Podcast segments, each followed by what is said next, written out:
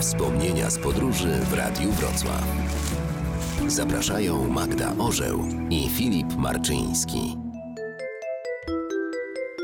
Kiedy w 90. latach jechaliśmy samochodem na Węgry, granice miały się jeszcze dobrze. Polsko-słowacka, potem słowacko-węgierska, kontrola, celnicy, pieczątki, zielona karta. Granice stopniowo znikały, ale celnicy pracy nie stracili. Kiedyś w Polsce zatrzymała nas taka lotna grupa, bo jechaliśmy blisko czeskiej granicy i pytają, czy mamy alkohol. Mamy i pokazuje na tylnie siedzenie. Zajrzał i się rozpromienił. Ej, oni mają butelkę z polską banderolą, dawno takiej nie widziałem, zawołał do swoich kolegów. Uśmiali się i odjechali. Butelka kupiona w Polsce w pobliżu granicy z Czechami była wtedy artefaktem niespotykanym. Podobnie jak we francuskim Calais nie słyszało się raczej francuskiego w sklepach z winem w pobliżu stacji promu do Anglii. Wszystko było tam angielskie, łącznie ze sprzedawcami i klientami. Yeah, it was good. Say, it was quite good. Brytyjczycy transportowali do swoich samochodów na wózeczkach przepisowe 96 butelek. Tyle wolno wwieźć. W Szwecji jeszcze nie tak dawno się zdarzało, spotkało nas to, że miejscowi, widząc polską rejestrację, podchodzili i nieśmiało pytali, czy czasem nie mamy wódki do sprzedania.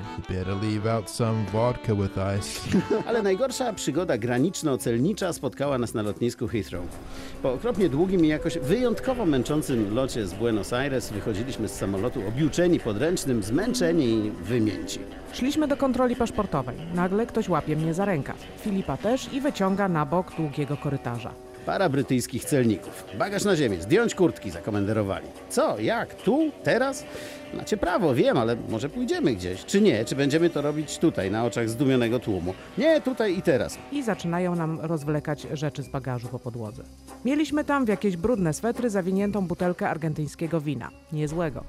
Celniczka rozwinęła ten sweter, a butelka z impetem potoczyła się po podłodze. Ej, uważaj, mówię, to jest drogie. Nie będzie miło, jak będziesz musiała oddać całą dniówkę. Nie byliśmy mili, ale mogliśmy sobie pozwolić. Byliśmy czyści, żadnej koki od Pabla, a oni naprawdę przesadzali.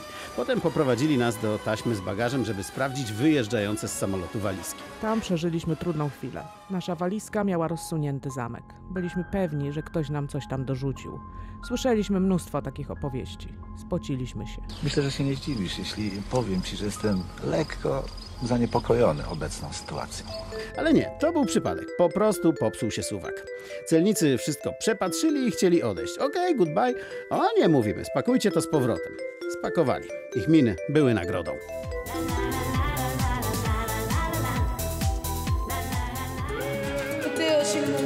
Wspomnienia z podróży w Radiu Wrocław.